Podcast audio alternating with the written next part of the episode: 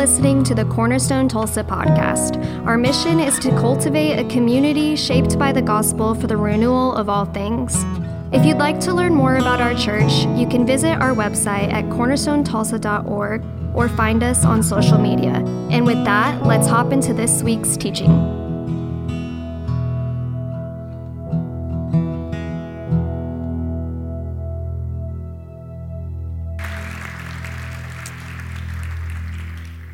We searched uh, a year and talked to 40 or 50 people looking to find a new associate pastor to join our team.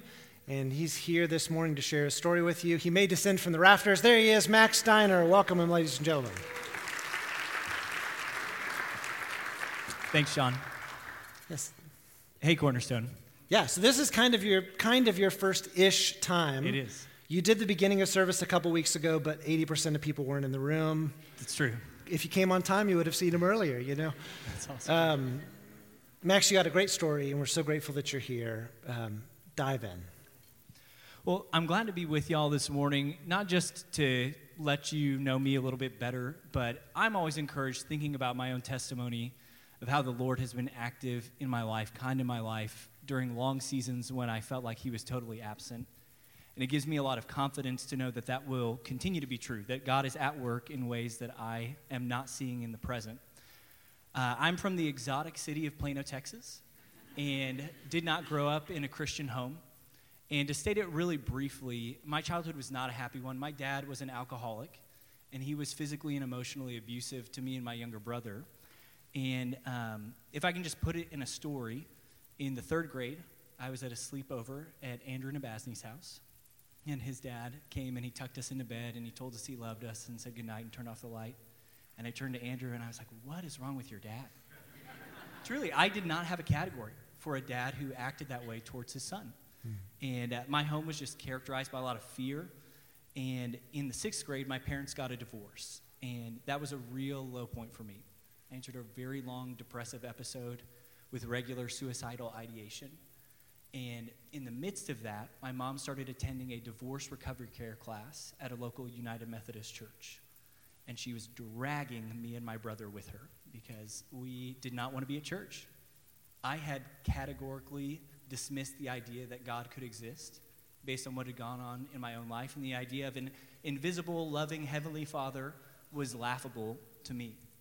But in the midst of that place, there were some older kids in the youth group who loved me really patiently and really well because I carried a lot of anger and a lot of resentment. I was not easy to be around, and they were very kind to me.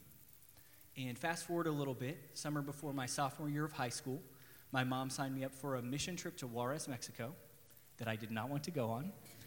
And I was staying up at my friend Connor Doyle's house the night before. I was commenting earlier, I didn't realize how formational sleepovers were for me, but apparently they were. And uh, at Connor Doyle's house, and I was just venting to him about having to go on this trip, and I said things that I cannot repeat in a church about God. This is stupid. God doesn't exist. And Connor's response back to me, he said, Well, I don't believe in him, but I don't want to make him mad, which is a very honest theology. I wonder how many people, if they were honest, that's where they would be. But that's the posture I went into that trip with. And Wednesday night during worship, through a combination of physical, spiritual, and emotional exhaustion, the Spirit finally penetrated my heart to let me know that Jesus had indeed risen from the dead. And uh, my first thought was, well, shoot. Because if that's true, it means that I have to change everything about my life. There's, there's no coming back from this. And uh, I didn't really understand what it meant to be a Christian at that point in time. So came back from that trip and was like, I think Christians don't hang out with sinful people. And so I kind of cut myself off from my friend group and I started going to a lot of church activities. And long story short, I found my way to a church in the area that was really faithfully preaching the gospel.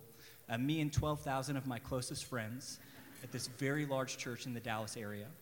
But I was hearing the gospel preached on a regular basis and was really enjoying that. So much so that when it was time for me to apply to colleges, I applied to SMU in hopes that I would stay as part of that church community. And so the Lord provided a scholarship there, and I went to SMU. And while I was there, I started to discern a call to vocational ministry. And so there was a pastor there who was discipling me. I came to him and I said, Hey, Clint, I think I'm called to ministry. And he was like, Great, go do anything else besides ministry. which was not the response I expected. And he went on to say, if you're really called, go do something else and you will still feel drawn to this. But if not, you won't have racked up a bunch of student debt pursuing a career that will not pay you back for it. And so I took him up on that advice and graduated from the engineering school, went into corporate consulting. Summer after I graduated, I worked for a summer camp, which is where I met my wife, Hannah, uh, the greatest ministry of summer camps being the marriages they produce. and uh, went into corporate consulting, which I did for a couple years. And a couple of formative things happened while I was in consulting. One was in February of 2014. Got a text message from my dad. I was on a project in Parsippany, New Jersey. My dad had been in and out of my life for years at this point in time. And he said, Hey, can you talk? I said, Well, I'm, I'm at work. What do you need? And he said, Well, I have a gun and I'm thinking about killing myself. Yeah, yeah, I can talk. So I called him, and he was at a real low point. He'd been fired from work for an alcohol related incident. It's probably the 12th time or so in his life that that had been the case. Mm. And he was just bottoming out. And so we started meeting weekly after that, uh, going through the letter to the Romans and just talking about the gospel. And in June of 2014, my dad committed his life to Christ, uh, which is one of the greatest joys of my life. I had honestly just written off my dad as ever coming to faith. And um, I, I went through a lot of counseling trying to deal with some of what my childhood looked like. I still go through a lot of counseling with that. Um, but one thing that had always confused me was I felt like I had so much anger, but it wasn't directed at my dad, which didn't quite add up. And I think one of the things the Lord was doing in the midst of that was knowing that I would play a part in his coming to faith later in life at the age of 64 for him. So that happened in consulting. Also, in consulting, I was traveling 50 weeks a year, managing an offshore team in India, and it was miserable. And so, taking my mentor's advice and thinking about, am I called to ministry? I was like, yeah, I want to get out of this job, but frankly, I would go anywhere. I would flip burgers at McDonald's if it meant getting out of this job. And I did not feel like I had peace about affirming a call to ministry as a next step. And so I ended up taking kind of a gap year and interning at that church with 12,000 of my closest friends. And I left that internship with two convictions. One was I did feel called to ministry, but the other was I did not want to work for a megachurch. And I know Cornerstoners, we come from a lot of different church backgrounds. I'm not trying to hate on megachurches. I just know, having worked for one and seen behind the scenes, that is not how I wanted to see disciples made. With one central personality, with really robust programs. I wanted pastors to be proximate to their people. I wanted people to live in community with each other. I wanted them to be evangelizing. So, in all of that, I went back to corporate. I was kind of like, well, we'll see what the Lord does with this. And shortly thereafter, a friend of mine ended up planting a church in Richardson, which is where my wife and I were living at the time. And uh, we helped with the launch team of that church. And then, about six months into that church, he invited me to come on staff. And so I was taking seminary part time and working for the church, and we had one kid, and then two kids, and then three kids. And it was really great. In a lot of ways, it was what we had been waiting for in terms of my career, my calling. But the further I got in seminary, and the further I got in working for this church, the more I started to realize I don't think I'm a Baptist. And it was like, what, what do I do with that? Because here I am. And uh, I know, again, I know cornerstoners come from all over in terms of religious backgrounds. If you ever want to hear more about our transition to Anglicanism, I would love to talk with you about it. But long story short, we had come to a place where we decided we need to make a denominational move to a denomination that we can see ourselves pastoring in indefinitely. And so I had a buddy who had planted a church in the Dallas area, an Anglican church under the diocese of C4SO, which is the tribe that Cornerstone is a part of. So I was chatting with him about it, and he said, You really ought to look at the C4SO job boards. So we started watching summer of 2022, and I'm seeing positions come up for rector and priest, and people are in robes, and I look at their website and they have incense, and I was like, That's a big change. I don't know if I'm ready for that. And then I see the cornerstone position pop up, and it's associate pastor, and I thought, I know those words. And I looked on your website, and it's like, we could see ourselves here. But I started listening to John's preaching.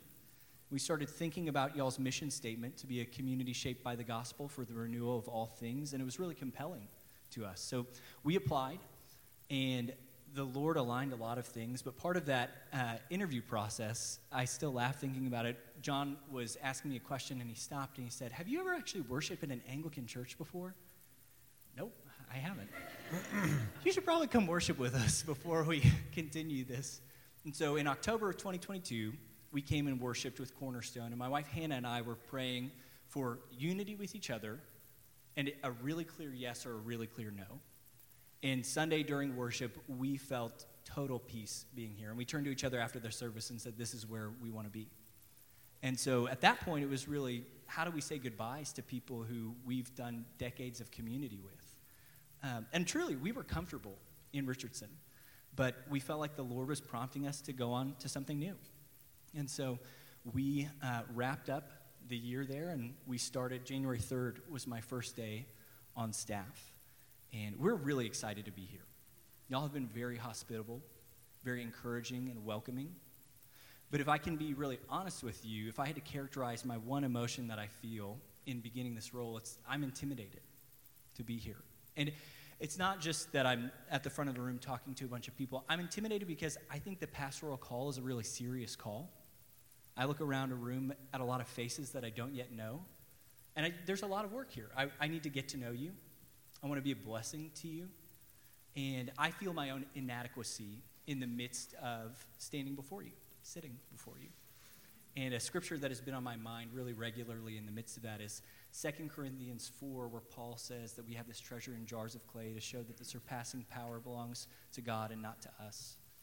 And that's what I keep having to cling to is that it's, it's not me. I'm a meager vessel offering something that was given to me freely, and I hope to offer that to y'all as well. So thank you for having our family with you. We're really glad to be here. Amen. Praise God. We're so grateful you listened to this week's sermon at Cornerstone. If you live in the Tulsa area, we'd love to invite you to be a part of our worship and community in person. You can find service times and more information at our website. But wherever you are, may the Lord bless you and keep you. May he make his face shine on you and be gracious to you. May he turn his face towards you and give you peace.